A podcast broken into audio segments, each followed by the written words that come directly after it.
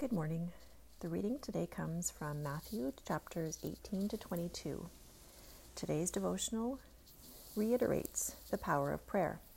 Chapter 18, verses 18 to 20 in the message version says it like this Take this most seriously.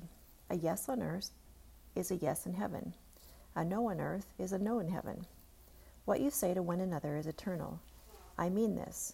When two of you get together on anything at all, on earth, and make it a prayer, my Father in heaven goes into action. And when two or three of you are together because of me, you can be sure that I'll be there. God is omnipresent, never limited by time or space. He is almighty. No one can, can obstruct his word. He is all knowing, nothing can be hidden from him. He knows our thoughts. The Bible says many times when Jesus met the teachers of the law, he already knew their evil thoughts to harm him. So, if our thoughts are known by God, that means all of our intentions and motivations are also known by Him. This is good reason to examine our thoughts carefully. We can fool people, but not God. When we pray together, unity is key.